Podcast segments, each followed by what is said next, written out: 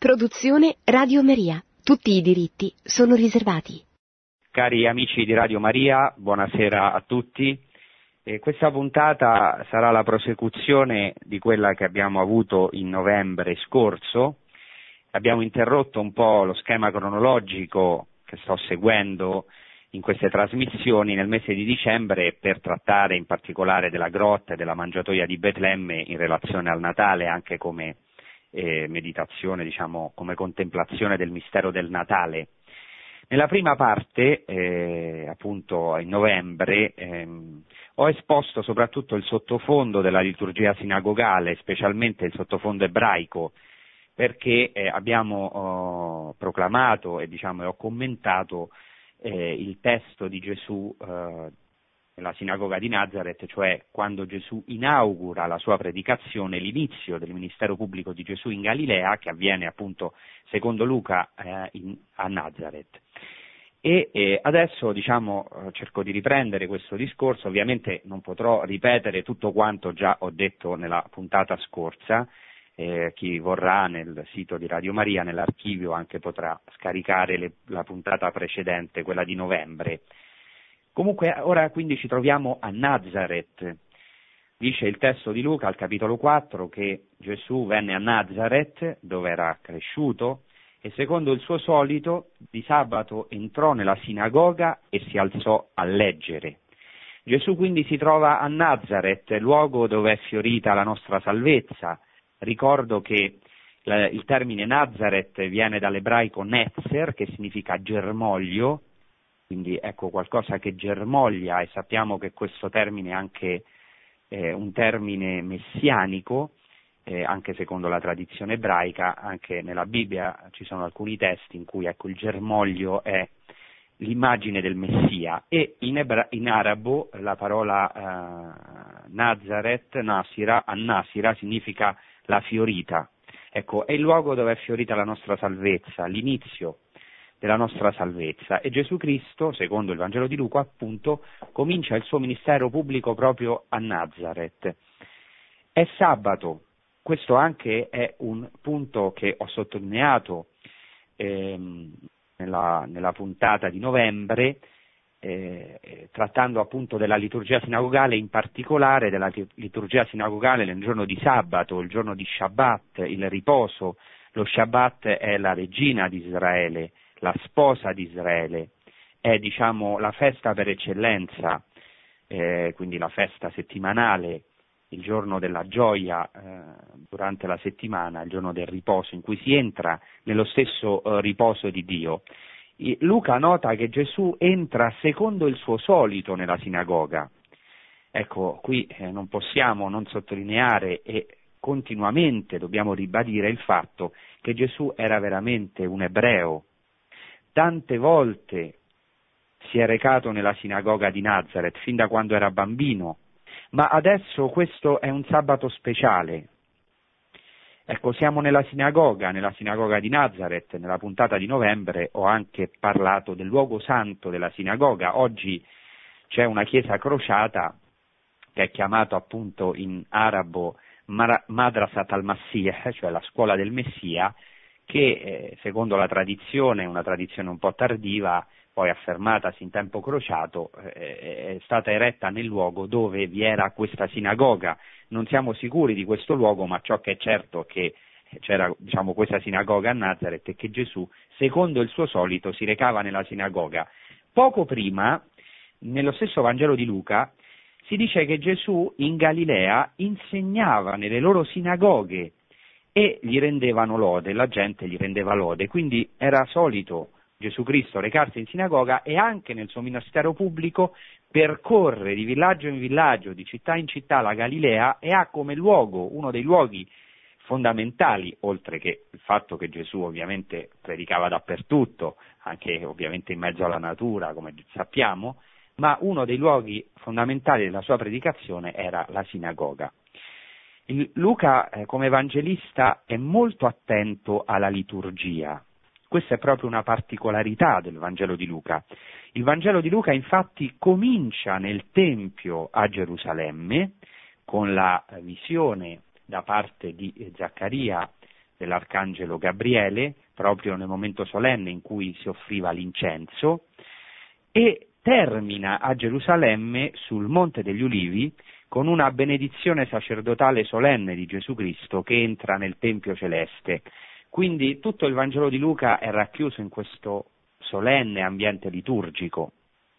Gesù, come sappiamo, frequentava il Tempio e le sinagoghe, appunto insegnava nelle sinagoghe della Galilea. E nella portata di novembre ho trattato eh, a lungo della liturgia sinagogale, di come avveniva, vi era una lettura della Torah e poi una lettura della Haftara dei profeti. E Gesù, come dice il Vangelo di Luca, ehm, gli viene dato il rotolo del profeta Isaia, apre il rotolo e trova il passo di Isaia. Probabilmente è lui stesso che sceglie questo passo, che dice lo Spirito del Signore è sopra di me, per questo mi ha consacrato con l'unzione e mi ha mandato a portare ai poveri lieto annunzio, a proclamare ai prigionieri la liberazione e ai ciechi la vista, a rimettere in libertà gli oppressi, a proclamare l'anno di grazia del Signore. Poi dice il Vangelo di Luca, riavvolse il rotolo, lo riconsegnò all'inserviente e sedette. Nella sinagoga gli occhi di tutti erano fissi su di lui. Qui ci siamo fermati proprio nella puntata di novembre e da qui ricominciamo. Così continua il Vangelo. Allora Gesù cominciò a dire loro, oggi si è compiuta questa scrittura che voi avete ascoltato. Gesù Cristo, dice eh, il Vangelo di Luca, si siede, appunto è il segno del maestro, del rabbì, che si siede per insegnare, è fondamentale, lo vedremo più avanti quando tratteremo del discorso della montagna, questo gesto di Gesù Cristo di sedersi, e si nota che nella sinagoga gli occhi di tutti erano fissi su di lui. Il Vangelo di Luca ci fa contemplare questa scena, quasi un momento di suspense. Gesù Cristo si siede e gli occhi di tutti sono fissi su di lui, Sappiamo e abbiamo detto l'altra volta che anche la disposizione della sinagoga aiutava questa centralità del predicatore, veramente gli occhi di tutti nella sinagoga erano fissi su di lui. E comincia così quest'omelia di Gesù Cristo, eh, che letteralmente in greco dice oggi si è compiuta questa scrittura nelle vostre orecchie. E in italiano, appunto, nella nuova traduzione della CEI è tradotto che voi avete ascoltato, perché ovviamente non è molto bello in italiano dire oggi si è adempiuta nelle vostre orecchie, ma è importante sempre andare al testo originale greco, perché ci dice qualcosa di fondamentale. Oggi si è adempiuta questa scrittura nelle vostre orecchie e tra poco vedremo l'importanza di questo dettaglio eh, nelle vostre orecchie. C'è un'attenzione prima agli occhi, agli occhi di coloro che sono nella sinagoga fissi su Gesù Cristo e poi alle orecchie. Gesù Cristo non si incentra tanto qui sullo sguardo, ma sulle orecchie di coloro che ascoltano, cioè sul loro ascolto. Prima però di questo vediamo la prima parola che Gesù pronuncia in questa sua omelia. È la prima parola che Gesù pronuncia adulto all'inizio del suo ministero pubblico. E qual è questa parola? Oggi. In greco semeron, in ebraico Hayom, oggi. Gesù Cristo attualizza la parola del profeta Isaia che lui stesso ha appena proclamato. Lo Spirito del Signore è sopra di me, per questo mi ha consacrato con l'unzione, come abbiamo detto l'altra volta, consacrare con l'unzione, cioè ungere, in ebraico nel testo di Isaia si dice appunto con la radice mashach, ungere, Mashiach, da cui viene la parola Mashiach. Messia, Mashiach significa l'unto. Gesù Cristo dice oggi si è adempiuta questa scrittura nei vostri orecchi. Sta dicendo io sono colui che è stato riempito dello Spirito del Signore, sono colui che è stato consacrato, cioè il Signore mi ha consacrato, Mashachni, cioè in un certo modo, anche se ancora velato, sta dicendo io sono il Mashiach, io sono l'unto, colui che è stato consacrato E dice ancora la parola di Isaia che aveva appena proclamato Gesù Cristo, mi ha mandato a portare ai poveri il lieto annunzio. In greco si usa il verbo euangelisastai, cioè mi ha mandato a evangelizzare i poveri. Ecco, qui è racchiusa in poche parole tutta la missione di Gesù Cristo, tutta la missione di Gesù Cristo. Gesù Cristo ora dice oggi si è adempiuta questa scrittura nelle vostre orecchie. Cioè Gesù attualizza la parola di Isaia. La prima omelia di Gesù Cristo è un'attualizzazione. Che meraviglia! E in effetti, tra parentesi, dico che l'omelia eh, del presbitero, del sacerdote, dovrebbe essere sempre un'attualizzazione, cioè attualizzare l'evento della salvezza per l'oggi dei credenti, nell'oggi del credente. Cioè non si tratta di fare un discorso moralistico, ma soprattutto di attualizzare, di capire che questa salvezza, di eh, adattarla, attualizzarla a, a, a coloro che stanno ascoltando. Attenzione però, oggi si parla molto di attualizzare il Vangelo, ma dobbiamo stare attenti a un pericolo. Gesù non vuole ridurre il Vangelo a livello dei suoi uditori, come oggi purtroppo alcune volte si sente, cioè alcuni cercano di abbassare l'asticella del cristianesimo dicendo che bisogna abbassare il Vangelo alla mentalità di oggi, alle mode di oggi. Attenzione, non significa eh, ridurre la fede abbassandola alla moda dei tempi. Questa è una tentazione molto sottile ma non meno pericolosa. Cioè non si può abbassare la parola della salvezza, ciò che piace alla maggioranza, ciò che piace all'opinione pubblica, appunto accarezzando le orecchie degli ascoltatori. E certe volte questa è una tentazione terribile per il predicatore, cioè dire ciò che in fondo alla gente piace, non dire cose che non siano popolari o dire cose che possano disturbare gli ascoltatori. No, ecco, è proprio il contrario significa portare l'oggi del nostro tempo all'oggi di Dio, cioè l'oggi della salvezza entra, irrompe, irrompe nel, nel nostro tempo. Ecco, questo termine, per questo lo dobbiamo approfondire, oggi, eh, semeron, oggi, è di grande rilevanza già nella tradizione ebraica. Io vorrei ricordare qui solamente il Salmo 95 che chi prega l'ufficio delle letture o le lodi, e come anche si fa ogni giorno molto bene a Radio Maria, conosce molto bene. In questo salmo noi diciamo se oggi ascoltate la sua voce non indurite il vostro, il vostro cuore. In ebraico suona leggermente in modo diverso il, il salmo. Letteralmente in ebraico si dice Hayom in bekolot ishmau al takshul vavechem, cioè non se oggi ascoltate la sua voce, ma oggi se ascoltate la sua voce non indurite il vostro cuore. Può sembrare un, un puntiglio, ma nella tradizione ebraica questo è importante. È importante perché pensate che nel Talmud, nel trattato Sanhedrin, nel 98a, c'è tutta una questione, eh, c'è proprio un vero e proprio eh, racconto in cui un rabbino, Rabbi Joshua Ben Levi, ha uh, un'apparizione, gli appare il profeta Elia, eh, che eh, e, e, Rabbi Joshua Ben Levi gli chiede quando verrà il Messia? Elia gli risponde verrà oggi e dove si trova? gli chiede Rabbi Joshua Ben Levi, Elia ribatte si trova a Roma tra i lebrosi. Allora Rabbi Joshua Ben Levi va a Roma, si reca a Roma e lo trova in effetti tra i lebrosi.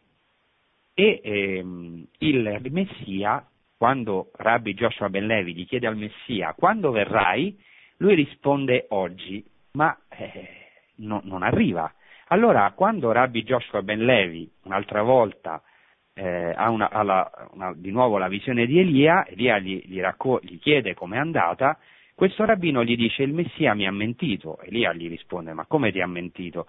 Sì, mi ha mentito perché mi ha detto che veniva oggi, mi ha risposto, io gli ho chiesto quando verrai?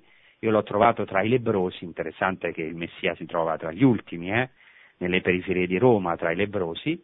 Eh, ecco, ma il Messia mi ha risposto solo una parola, mi ha detto oggi e non è venuto. Elia gli risponde: No, hai capito male. Lui ti ha citato il Salmo, ti ha detto oggi, ma tu dovevi sapere come continuava il Salmo, se ascoltate la sua voce. E gli dice Elia, il Messia viene oggi se noi ascoltiamo la sua voce, al che il rabbino capisce che non ha veramente potuto ascoltare fino in fondo la voce del Signore e per quello il Messia non è venuto in quell'oggi per lui. Allora è importante il fatto che questo versetto del, ca- del Salmo cominci proprio dicendo oggi se ascoltate la sua voce non indurite il cuore. E già pensate nella tradizione ebraica questo salmo, questa parola oggi è interpretata come l'oggi del Messia, c'è un oggi del Messia, un giorno del Messia che arriva oggi se ascoltiamo la sua voce. Perché sottolineo molto questo aspetto? Perché anche in Luca l'oggi del Messia è presente in vari passi del suo Vangelo. Cito in particolare tre, eh, tre eh, versetti che sono però fondamentali perché ci fanno capire proprio l'importanza di questo oggi anche per noi, per la nostra vita. In Luca 2.11, alla nascita di Gesù Cristo, gli angeli annunciano Oggi nella città di Davide è nato per voi un Salvatore, che è il Cristo Signore, cioè è il Messia ah, eh, Signore.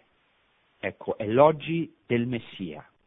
In Luca 19,5 Gesù Cristo dice a Zaccheo, peccatore, capo dei pubblicani, peccatore pubblico, Zaccheo, scendi subito perché oggi conviene che io mi fermi a casa tua.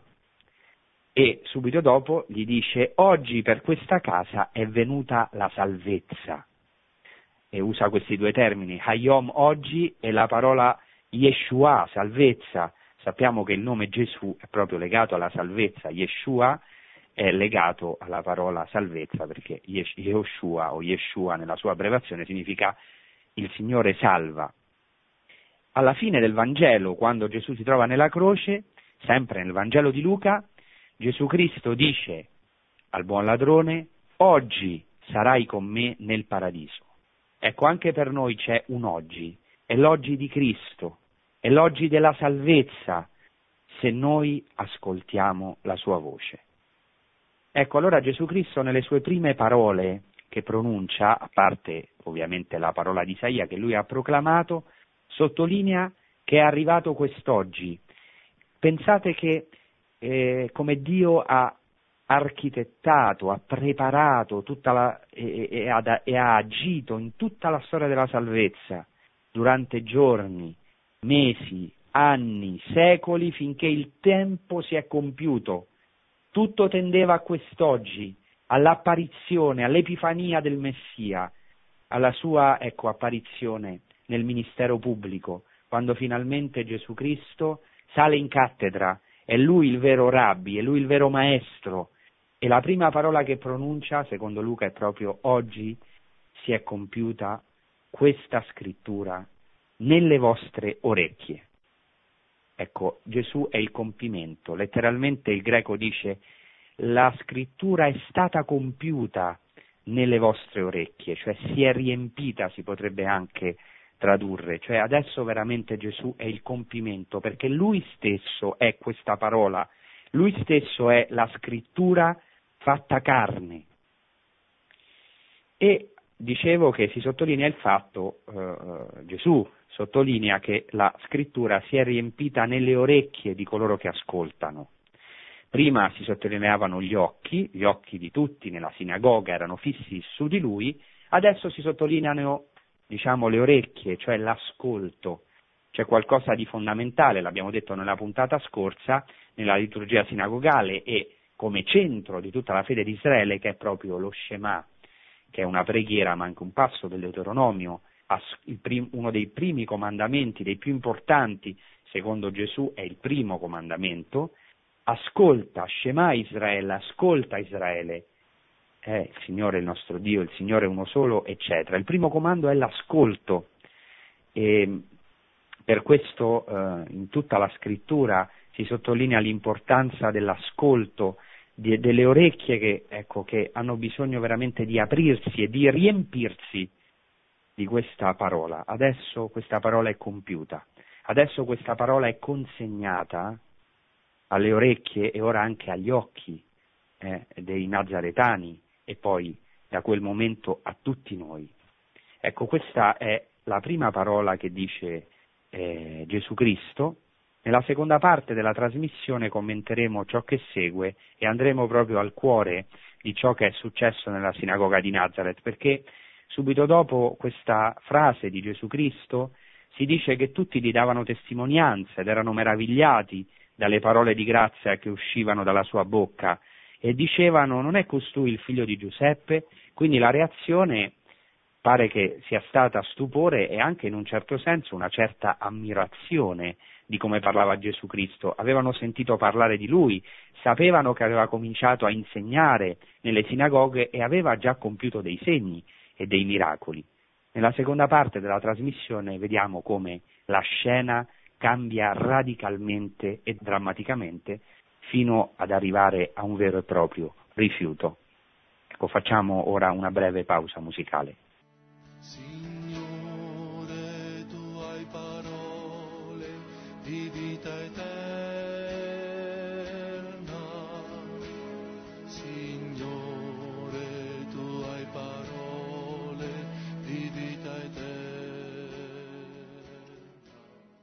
Passiamo alla seconda parte della trasmissione e, e qui subito eh, vediamo come la reazione dei nazaretani alla prima frase che dice Gesù Cristo è di meraviglia e anche in un certo senso di ammirazione. Dopo che Gesù Cristo dice oggi si è compiuta questa scrittura che voi avete ascoltato, l'Evangelista dice che tutti gli davano testimonianza.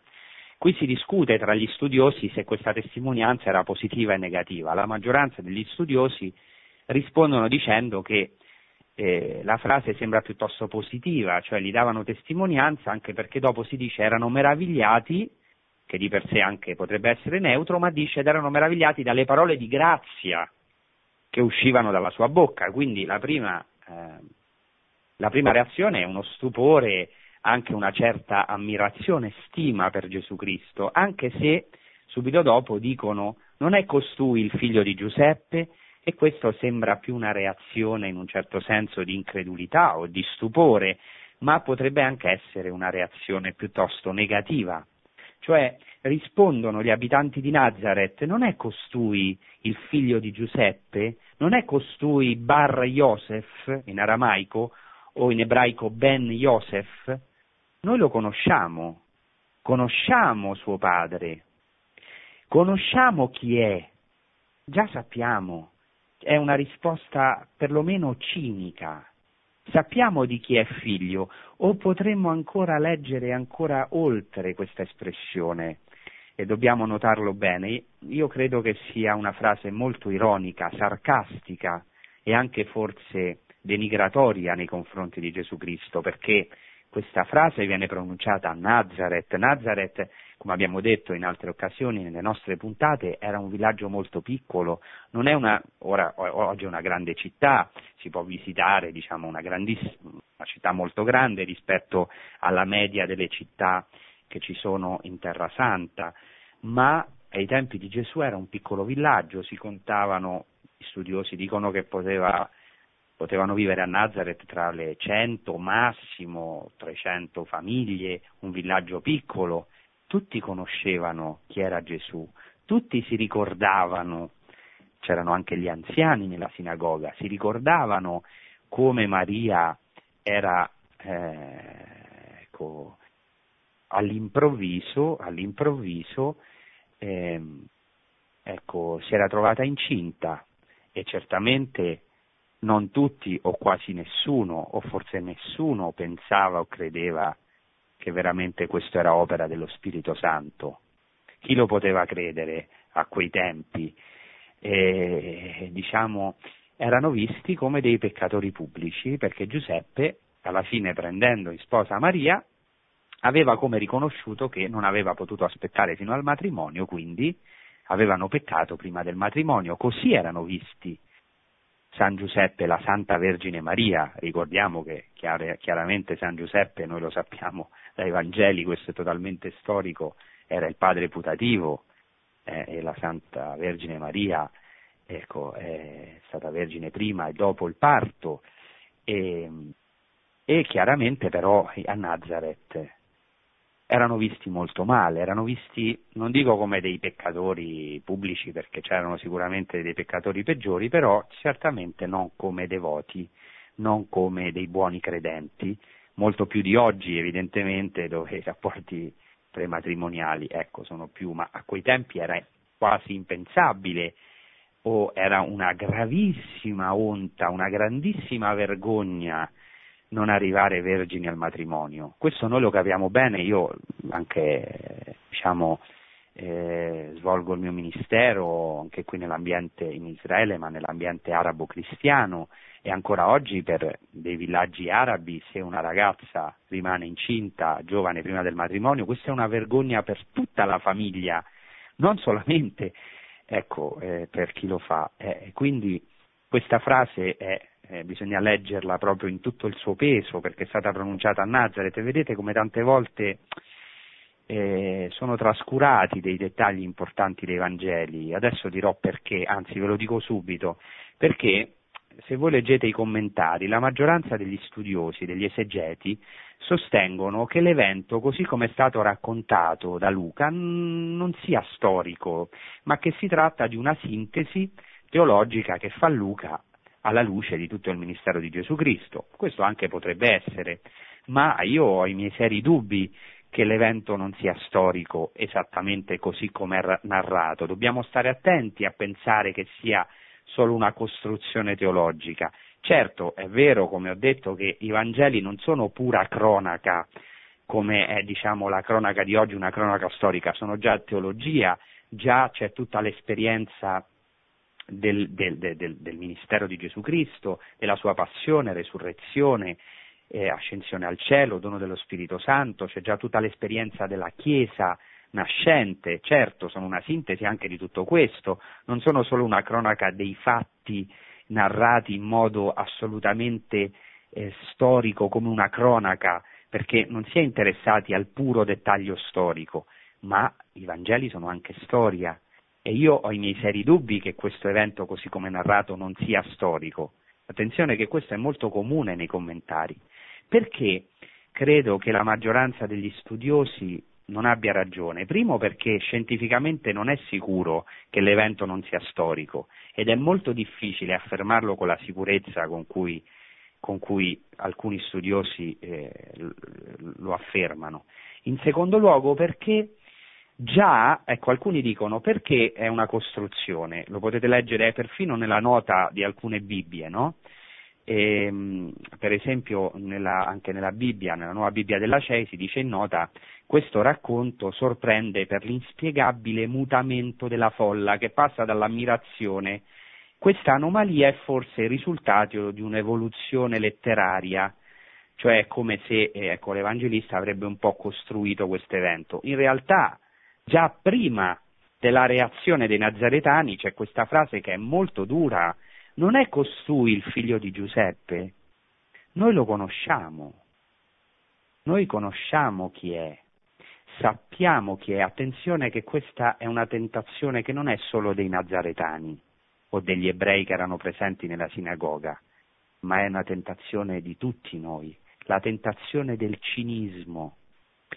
E questo è molto comune specialmente tra i, i, la gente più praticante, più religiosa, anche tra i sacerdoti. Una grande tentazione che ci può essere è il cinismo, cioè dire ma io già lo so, eh, non è costui il figlio di Giuseppe e ci viene a insegnare a noi? Eh, dicono, eh, noi sappiamo chi è lui, eh? può accettare essere tanto umili da ricevere una parola dagli altri, anche da una persona che forse non ha una buona fama, e accettare che sempre noi siamo in cammino, che dobbiamo imparare è molto difficile, specialmente per la gente bigotta o molto religiosa o anche come noi sacerdoti molto a contatto con il sacro. E può nascere in noi una sorta di cinismo, siamo chiusi alle novità. E ecco già sappiamo tutto, conosciamo tutto, sappiamo a memoria il Vangelo, eh, siamo esegeti e così ecco nella sinagoga di Nazareth chi è questo? Noi sappiamo chi è suo padre, sappiamo chi è sua madre, conosciamo la sua storia, lo conosciamo da bambino e adesso ci vuole insegnare a noi? Non è costui il figlio di Giuseppe? Ecco, e Gesù Cristo subito dopo risponde proprio a questa, per così dire, provocazione o perlomeno a questo stupore. Quindi io direi che il racconto è veramente storico, tutto fila molto bene, non c'è nessun ecco, inspiegabile mutamento della folla. Gesù subito dopo comincia a dire la verità che non piace ai nazaretani, anzi potremmo dire che in un certo modo vuole scioccare i suoi uditori per, ecco, in un certo senso metterli in crisi, per, eh, per farli uscire dalle loro false sicurezze. Leggiamo subito dopo. Subito dopo questa frase, non è costui il figlio di Giuseppe, si dice ma egli rispose loro, ma Gesù rispose loro, certamente voi mi citerete questo proverbio, medico, cura te stesso, quanto abbiamo udito che accade a Cafarnao, fallo anche qui nella tua patria. Poi aggiunse, in verità io vi dico, nessun profeta è bene accetto nella sua patria, anzi, in verità io vi dico, c'erano molte vedove in Israele al tempo di Elia, quando il cielo fu chiuso per tre anni e sei mesi e ci fu una grande carestia in tutto il paese, ma a nessuna di esse fu mandato Elia, se non a una vedova a Sarepta di Sidone. C'erano molti lebrosi in Israele al tempo del profeta Eliseo, ma nessuno di loro fu purificato se non Naaman, il Siro. All'udire queste cose, tutti nella sinagoga si riempirono di sdegno, si alzarono e lo cacciarono fuori della città e lo condussero fin sul ciglio del monte sul quale era costruita la loro città per gettarlo giù. Ma egli, passando in mezzo a loro, si mise in cammino queste parole di Gesù Cristo addirittura provocano nei nazaretani uno sdegno tale che lo cacciano fuori, certo questa è anche una prefigurazione della passione, Gesù Cristo muore fuori della città, fuori dall'accampamento, come diceva anche l'Antico Testamento, che colui che era considerato eretico o ecco, portava eh, alla, al traviamento i figli di Israele doveva essere portato fuori dall'accampamento e ucciso e appeso al legno o lapidato. Certo, qui c'è già anche tutta la vita di Gesù Cristo, ma questo è certamente storico. Eh, sono, ecco, si riempiono di sdegno, tanto che lo portano sul ciglio del monte nel quale Nazareth era costruita. Eh, Nazareth, infatti, diciamo, eh, chi è stato a Nazareth sa che ci sono molte salite e discese, ci sono molti colli, molti precipizi, in particolare c'è ancora un monte detto Monte del Precipizio dove vanno i pellegrini proprio a ricordare questo evento. Non sappiamo se era esattamente quello il precipizio, ma eh, doveva essere qualcosa di simile interessante il monte del precipizio perché c'è un precipizio enorme e sappiamo che questo era ai tempi di Gesù una delle forme di lapidazione, si poteva lapidare così come è avvenuto a Paolo, anche se non è morto in quell'occasione, a San Paolo, e come è avvenuto a Santo Stefano, che è stato martirizzato in questo modo, una delle forme di lapidazione era, eh, diciamo, lapidare, cioè gettare le pietre sull'accusato, eh, l'altro modo di lapidare era gettare dal precipizio, secondo i farisei era una forma più misericordiosa di lapidazione perché si moriva diciamo, in modo più, eh, così, più veloce, più rapido, quindi cercano di lapidarlo, è qualcosa di molto serio. Ma cosa ha detto Gesù Cristo?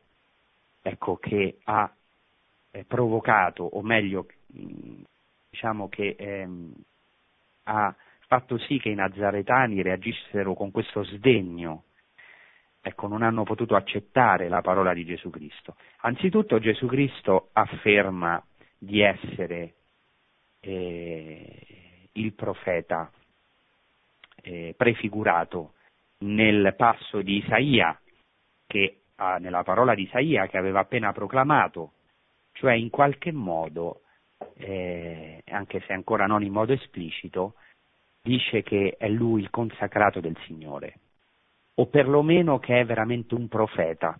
Addirittura si equipara a Elia e a Eliseo, tra i più grandi dei profeti di Israele, specialmente Elia. Eh, notiamo che i nomi Elia e Eliseo sono molto allusivi, sono due professioni di fede. Elia in ebraico si dice Eliahu, cioè Dio è il Signore, El El Yahu, Dio è il Signore. Eliseo, Eli, Elisha, Elisha come viene pronunciato nella sua forma più lunga, Elishua, significa Dio è la salvezza. E Gesù aveva un nome simile, aveva il nome di Yeshua, aveva un nome molto simile a Eliseo, si equipara a questi grandi profeti, non solo, dice questi due proverbi, certo voi mi citerete il proverbio, medico, cura te stesso, quanto abbiamo udito che accadde a Cafarnao, fallo anche qui nella tua patria. Ecco, Gesù Cristo eh, dice che i nazaretani hanno questo sentimento, sanno che Gesù Cristo ha già compiuto segni a Cafarnao e vorrebbero che Gesù facesse qualche miracolo, che facesse un segno. E Gesù Cristo dà questa parola dicendo in verità vi dico nessun profeta è bene accetto nella sua patria. Gesù Cristo pronuncia questa parola a Nazareth, nel cuore religioso di Nazareth, che è la sinagoga. Ecco, nessun profeta è bene accetto nella sua patria. Per due volte pronuncia la parola patria. Quanto abbiamo detto che accadde a Cafarnao, fallo anche qui nella tua patria. Nessun profeta è bene accetto nella sua patria. Cioè dà una parola contro, se volete, il provincialismo, contro l'attaccamento alla propria patria, sta dicendo che, ecco, Gesù Cristo sarà rifiutato dai suoi propri cari, sta dicendo che Gesù Cristo non è venuto solo per i suoi, è chiamato a rompere i legami con il clan, a ecco, entrare in una nuova dimensione che rompe i semplici legami familiari, tribali, provinciali, nazionali, una enorme tentazione, anche per noi cristiani, anche nella Chiesa, perché questo demone del provincialismo, del campanilismo, del nazionalismo è sempre in agguato ed è uno del, dei pericoli più grandi per un profeta, o diciamo ogni cristiano sappiamo che in Gesù Cristo è un profeta, essere legato solo alla propria patria, solo al proprio popolo, solo al proprio clan, essere legato ecco, a questi orizzonti meschini del, dell'amore a, solamente al proprio clan, alla propria patria, alla propria città, al proprio ombelico, scusatemi, alla fine. Un profeta ha una missione universale, un cristiano ha una missione universale, per questo noi siamo cattolici, cattolici significa universali, universali, ecco come dice la lettera di Ogneto, ogni patria nostra è terra straniera per noi e ogni terra straniera è la nostra patria, perché noi siamo cittadini del cielo, abbiamo un altro passaporto, eh, oltre a quello che per ragioni civili dobbiamo avere. E questo disturba molto al potere costituito, ma questa è un'altra storia, Lasciamola, eh, lasciamo, lasciamolo per un'altra volta o per, o per altri, diciamo, eh, per altri ambienti. Ritorniamo quindi a, al testo, ecco, allora vedete che prima cosa Gesù Cristo in un certo modo rompe con il clan, perché Gesù Cristo, lui darà questa parola, dice, dirà chi ama il padre o la madre più di me non è degno di me, chi ama il figlio o la figlia più di me non è degno di me, chi non prende la sua croce e non mi segue non può essere mio discepolo, chi non odia il padre, la madre, eh, i fratelli, le sorelle non può essere mio discepolo. Ecco perché Cristo è chiamato a questa missione universale, non per, certamente perché non amava, eh, non perché questo non vuol dire non amare i propri, che non, che non amava certamente la sua madre, non è questo, ma ecco, che era chiamato alla libertà, a un amore con libertà. E poi sappiamo che in un secondo tempo vari a Nazareth aderiranno al Vangelo, Nazareth diventerà una città cristiana, i suoi parenti si convertiranno, questa è anche una buona notizia, nonostante questo primo rifiuto e c'erano anche dei giudeo-cristiani, una comunità giudeo-cristiana, questo è anche dimostrato dagli scavi archeologici, nonché dalle testimonianze letterarie. Ma c'è un'altra parola che dice Gesù Cristo molto forte. Prima aveva parlato che eh, era arrivato, diciamo, proclamando il profeta Isaia, che era arrivato l'anno di grazia del Signore, che in, in greco è, diciamo, eh, sono venuto a proclamare non proprio l'anno di grazia del Signore, ma l'anno ehm, eh, accetto al Signore, gradito al Signore, accetto al Signore. E ora usa questo stesso termine, però lo rivolge Attenzione perché nell'omelia sinagogale si doveva fare riferimento alla parola, proprio riprende questa parola del profeta Isaia ma la volge al contrario, dice nessun profeta è accetto in patria, è bene accetto nella sua patria, cioè dice è arrivato l'anno di ben accetto al Signore ma il profeta non è bene accetto nella sua patria, cioè sta dicendo attenzione, sta dicendo ai nazaretani che forse voi non accoglierete questa grazia. Non siate tanto sicuri che voi accoglierete la salvezza. Tant'è che subito dopo parla della salvezza che è giunta, o meglio, che è stata accolta da chi? Da due pagani. E questa è veramente, potremmo dire, la goccia che fa traboccare il vaso. Gesù Cristo dice c'erano molte vedove in Israele al tempo di Elia quando il cielo fu chiuso per tre anni e sei mesi e ci fu una grande carestia in tutto il paese, ma a nessuna di esse, cioè a nessuna di queste vedove di Israele fu mandato Elia se non a una vedova Sarepta di Sidone, cioè a una vedova pagana che non apparteneva al popolo di Israele. E di nuovo c'erano molti lebrosi in Israele al tempo del profeta Eliseo, ma nessuno di loro fu purificato se non Naaman il Siro, un generale dell'esercito pagano, Siro. Due pagani, sembra quasi che Gesù Cristo provochi i suoi concittadini, che lui conosce bene, perché non dobbiamo dimenticarci che Gesù Cristo per la stragrande maggioranza della sua vita ha vissuto a Nazareth con i suoi concittadini, li conosceva bene, uno a uno, oltre il fatto che ovviamente Gesù Cristo conosceva quello che c'era nel cuore di ogni uomo, come si dice nel Vangelo di Giovanni, ma conosceva bene. E adesso parla della salvezza che non è stata accolta da nessuno in Israele se non da due pagani. Prende, potremmo così dire, no, paradossalmente, i due peggiori esempi che poteva prendere nella scrittura Cosa sta dicendo in fondo ai nazaretani? Attenzione che questo lo dice a noi oggi. Attenzione, non pensate di avere in tasca la salvezza, perché io sono di Nazareth. Non pensate di dire quanto hai fatto a Cafarnao, fallo qui, noi siamo tuoi, noi ti conosciamo bene, tu sei dei nostri, chi ti credi di essere? Dai, fai qualche miracolo, Ecco, questa è la grande tentazione.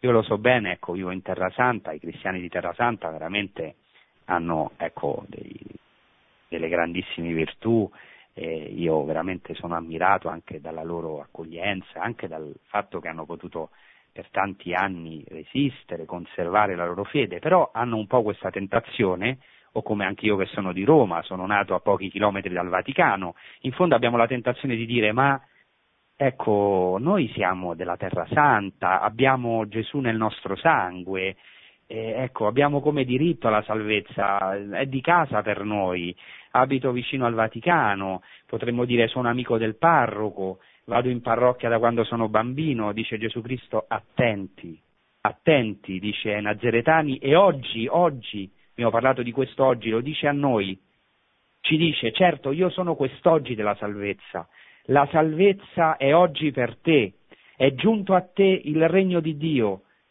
Io sono il regno di Dio, dice Gesù Cristo, però stai attento, non essere tanto sicuro di te stesso, non essere tanto sicuro che tu in fondo la salvezza te la meriti perché sei di casa, eh, come il figlio maggiore che si trova nella casa, vi ricordate nella parabola del figlio il prodigo, stai molto attento, non essere tanto sicuro della salvezza e soprattutto non disprezzare i lontani, non disprezzare i pagani, perché c'erano molte vedove in Israele al tempo di Elia, ma a nessuno di esse fu mandato Elia se non a una pagana, a una vedova in Sarepta di Sidone, e c'erano molti lebrosi in Israele al tempo del profeta Eliseo, ma nessuno di loro fu purificato se non Naman il Siro.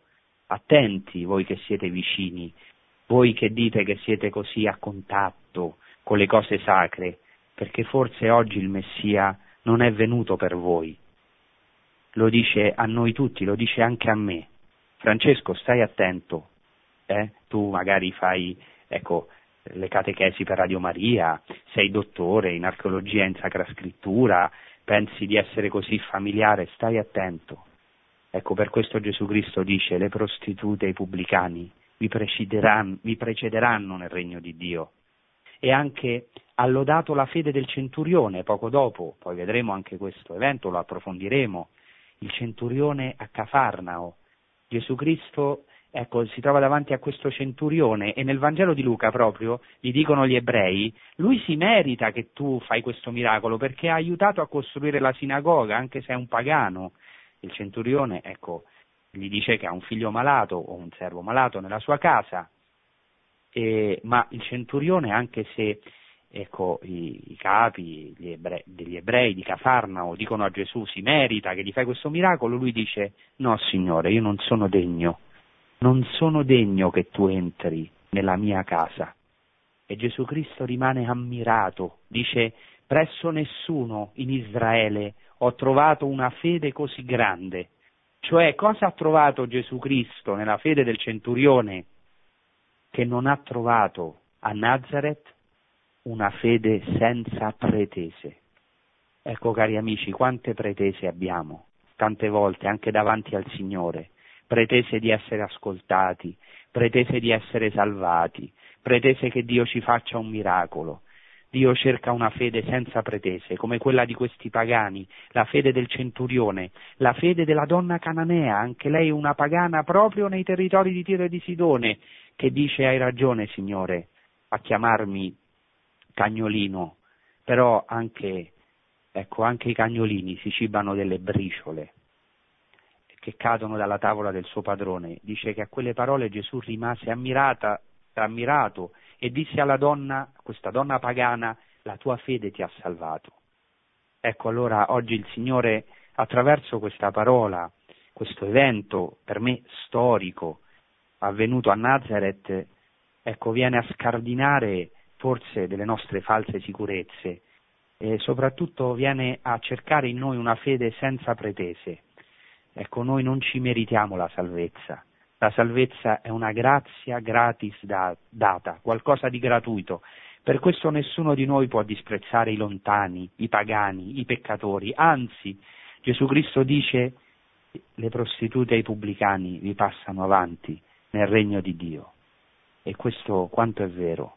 Ecco, quante volte ecco, abbiamo visto nella nostra vita gente molto vicina alla Chiesa forse anche noi stessi alcune volte, ma vivere con uno sforzo, con un'amarezza, ecco, guardando forse la pagliuzza sempre nell'occhio dell'altro, invidiando l'altro, guardando i peccati dell'altro, e invece non abbiamo trovato questa gratuità, questa certezza oggi, a cui oggi il Signore ci chiama, che la salvezza è qualcosa di assolutamente gratuito, che noi non ci meritiamo, non è di casa nostra, è qualcosa che ci è stata data, che noi non ci meritavamo.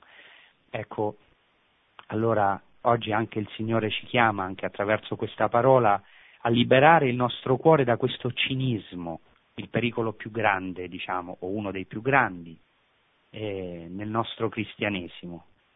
Considerare che già noi in fondo sappiamo tutto, che già sappiamo le catechesi a memoria, che conosciamo già molte cose e sentirci veramente poveri bisognosi di salvezza. Per quello Gesù Cristo dirà, beati voi, poveri, beati i poveri in spirito, perché di essi è il regno dei cieli, ma guai a voi ricchi, perché avete già la vostra consolazione.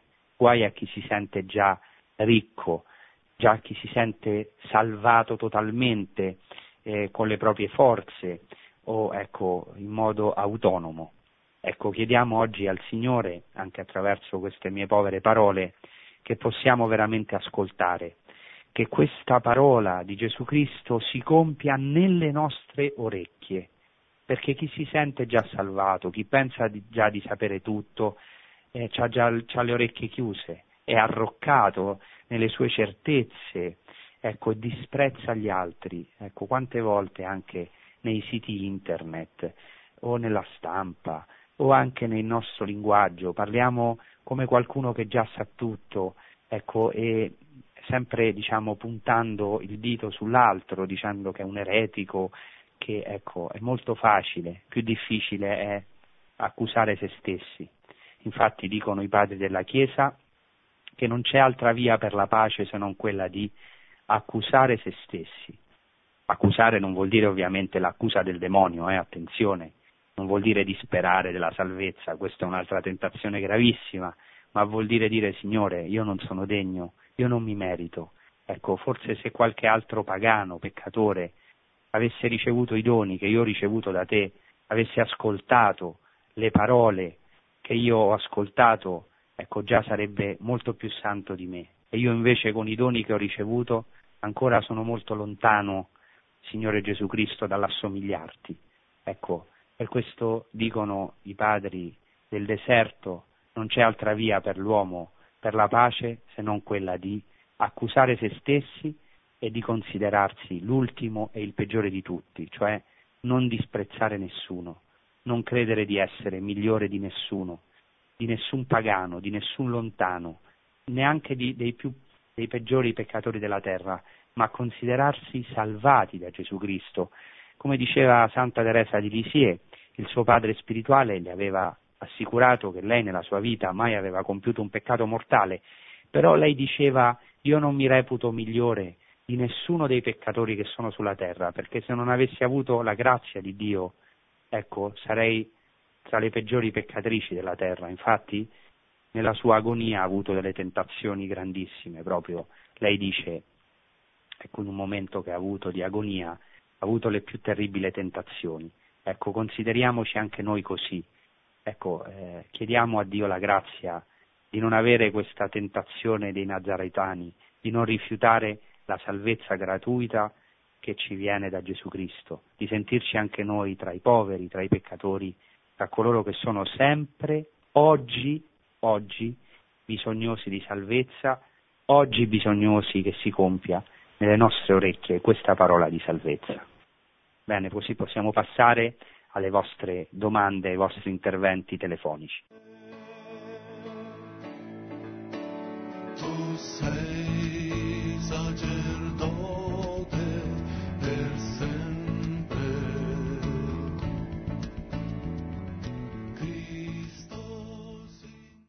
Pronto? Buonasera, sono, sono Antonella dalla Calabria. Niente, avevo Buonasera. bisogno di un consiglio praticamente. Volevo sapere come, cosa bisogna fare per, per capire effettivamente quando arriva questo momento della, della chiamata del Signore, insomma, perché noi abbiamo un momento di, che chiama, diciamo, per quanto riguarda l'ultimo momento, non so come spiegarmi. Ehm, Cioè, in che senso? Tu parli della vo- di una vocazione oppure al momento della morte? No, appunto al momento della morte, diciamo, questo Ah, è il momento più estremo praticamente, perché lì eh, praticamente è, è l'eternità in sostanza, quindi è una cosa abbastanza seria. Sì, bene, ti rispondo, bene, grazie. In questo senso noi siamo chiamati a essere sempre preparati, no? Al momento eh, della nostra morte e per questo tutto il cristianesimo in fondo è una preparazione al passaggio, perché noi sappiamo che la morte è stata vinta. Dice San Paolo, morte, dov'è la tua vittoria? Morte, dov'è il tuo pungiglione? Ecco, eh, noi si- siano rese grazie a Dio che ci ha dato la vittoria per mezzo di Gesù Cristo. Per, mo- per noi la morte è il giorno più bello della nostra vita, perché è il giorno in cui, ecco come speriamo, ecco, ci incontreremo con nostro Signore, il giorno delle nozze, ecco, in cui potremmo finalmente eh, ecco, entrare nella comunione dei santi e poter contemplare il volto di Dio, essere nella gioia infinita. Per questo ecco, siamo chiamati a prepararci e a questa chiamata ogni giorno, ecco, stando a contatto costantemente con nostro Signore Gesù Cristo, attraverso la Chiesa, attraverso i sacramenti, essere preparati, ben preparati, non avere peccati gravi, soprattutto nella nostra vita, ma ecco, non portarci per tanti giorni ecco, dei peccati gravi, mortali, ma poter al più presto confessarsi, essere, ecco, vivere una vita di grazia. Ecco tutto quello che la Chiesa anche ci consiglia e soprattutto avere molta fiducia nel Signore che ecco, fino all'ultimo momento farà di tutto veramente per portarci al suo regno e veramente accogliere eh, nella nostra vita il nostro Signore Gesù Cristo che è l'unico che ha vinto la morte e ricevere ogni giorno il suo spirito. Bene, passiamo al prossimo intervento. Pronto? Sì, pronto? Sì, buonasera. Eh, io buonasera. Telefono, telefono, dalla provincia di Brescia. E, Sì. Noi ci conosciamo oltretutto, abbiamo avuto la, Sì. ho avuto la fortuna di conoscerla. Ascolti, è stata bellissima la sua catechesi, mi sento, mi, mi sento privilegiata per averla ascoltata ed è proprio vero che quando io frequento il cammino da tantissimi anni e così ci si sente quasi sicuri di invece non è vero e si è pronti, almeno io, pronto a giudicare, a puntare il dito e così e non ho, non ho questa umiltà del cuore di eh, capire che sono una grande peccatrice. Cioè lo dico, però tante volte mi confronto con il, con il mondo e dico però io non sono come quello, io non ho ammazzato magari quante volte ho ammazzato soltanto anche parlando. Ecco, eh, niente, mi ha riempito il cuore di gioia, basta. Bene, grazie tante. Eh. È vero, siamo sempre, viviamo sempre nella precarietà. eh, e, ecco, penso anche che ti ho riconosciuto dalla voce. Allora è importante pregare gli uni per gli altri perché siamo sempre precari. e questo è già eh, una grande grazia. eh, Quando possiamo, ecco, ci siamo un pochino conosciuti, abbiamo conosciuto attraverso appunto un cammino di fede cosa c'è nel nostro cuore e sappiamo che siamo sempre precari, per questo ecco, siamo chiamati ogni giorno a appoggiarci nella roccia che è Gesù Cristo. Bene, passiamo al prossimo intervento.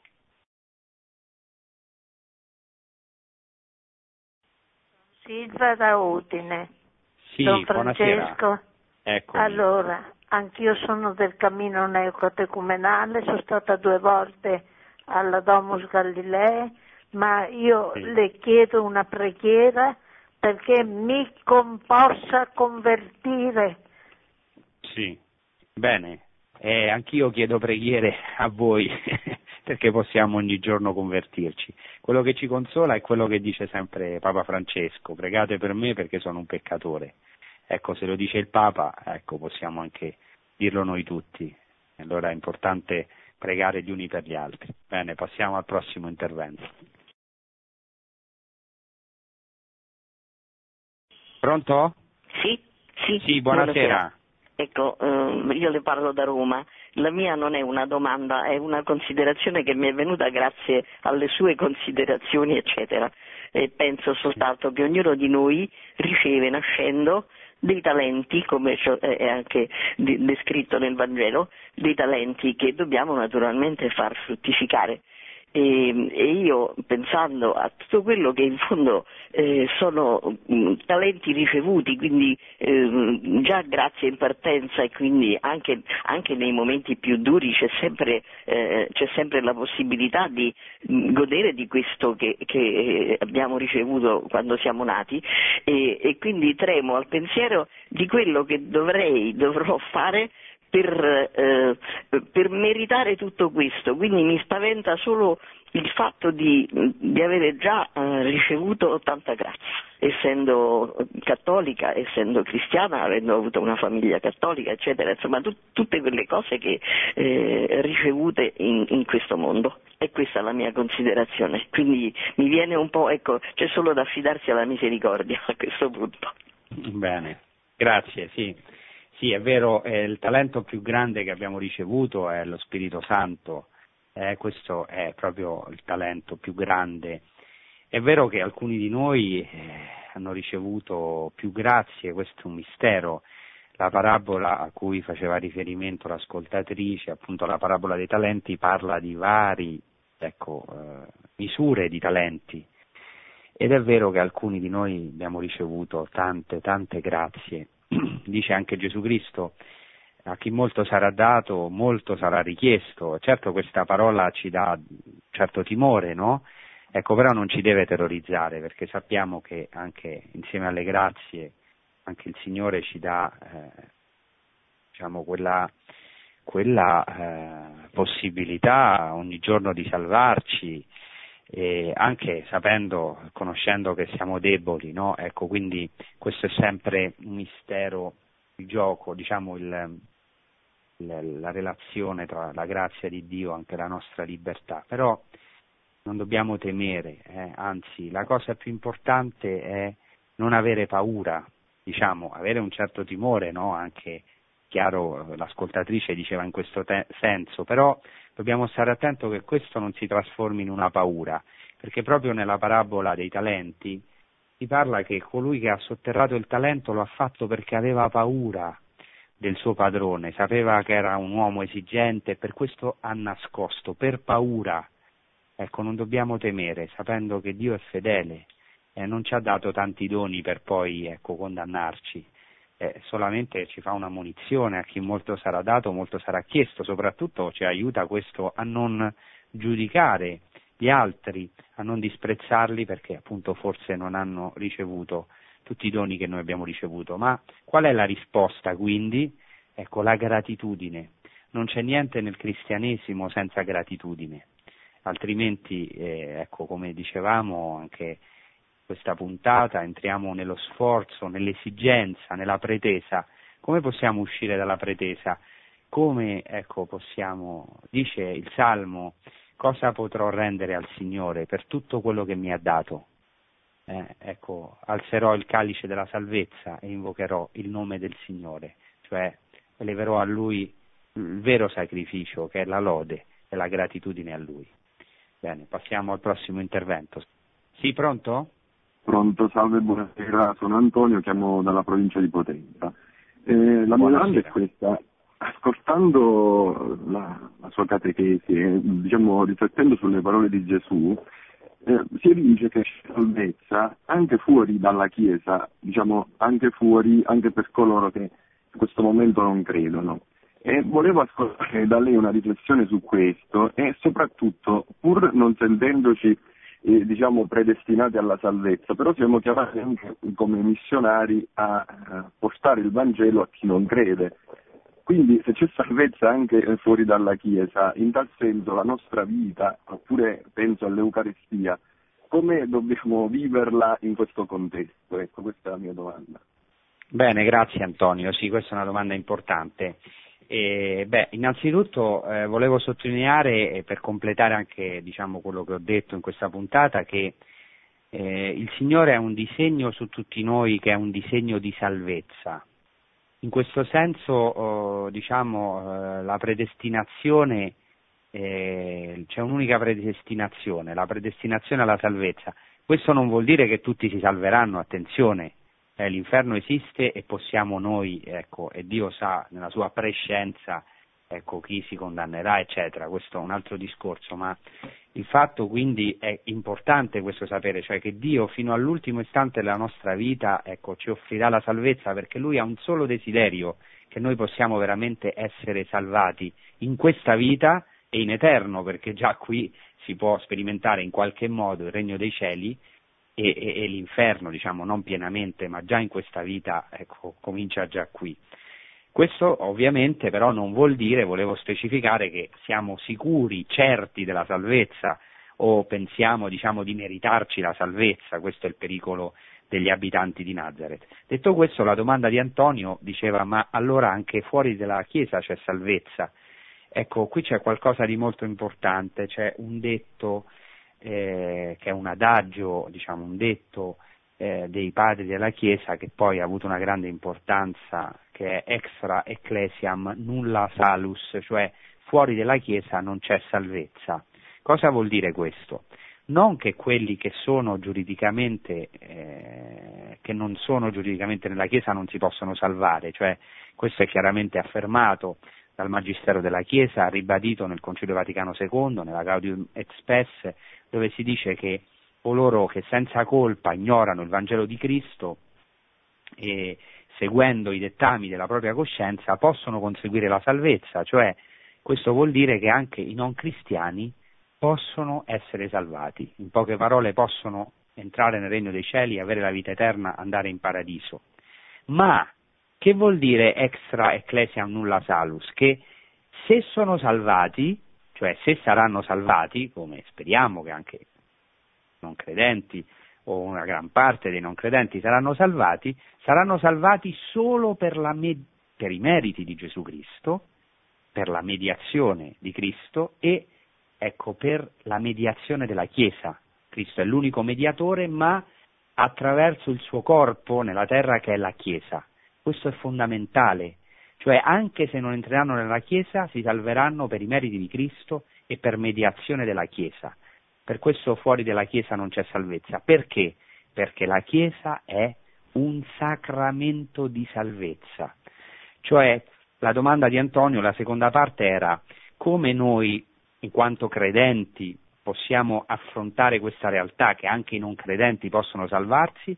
Noi abbiamo una missione che è una grazia immensa, essere in questo mondo sacramento di salvezza. La Chiesa è sacramentum salutis, sacramento di salvezza, che vuol dire che è sale, luce e lievito. Sale della terra, luce del mondo e lievito.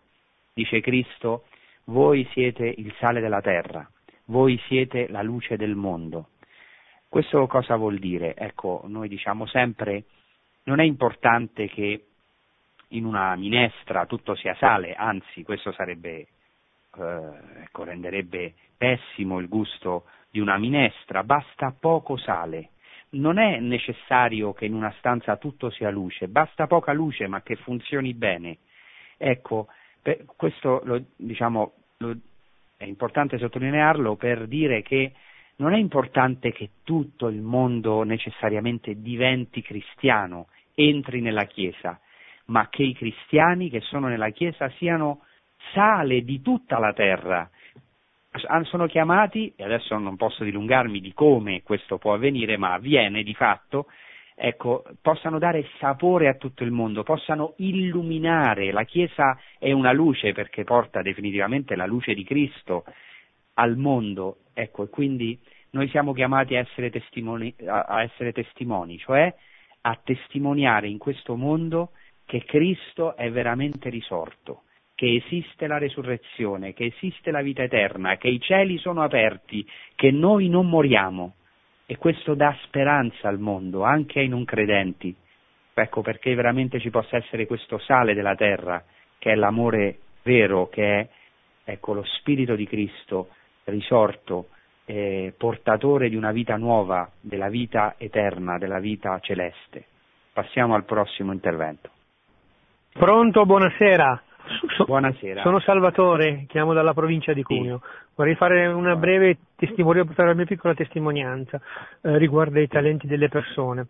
Io ho una nipote eh, che si chiama Valentina che è affetta da sindrome di Down. Sì. E che talento ha? Beh, lei sa amare incondizionatamente, senza nessuna remora e nessuna, nessuna resistenza. E questo possiamo vederlo, io questo riesco a vederla, questa sua capacità, perché cerco di guardarla con gli occhi di Gesù, per quello che mi è possibile. Solo questo volevo dire, buona serata. Bene, grazie Salvatore. Questo esula un pochino dal nostro tema, però ecco, sono molto contento di questa testimonianza. Sono molto contento perché eh, ecco, i bambini Down eh, affetti da sindrome di Down eh, sono un grandissimo dono, io anche l'ho sperimentato tra tanti fratelli e sorelle che ho visto, sono una grazia immensa.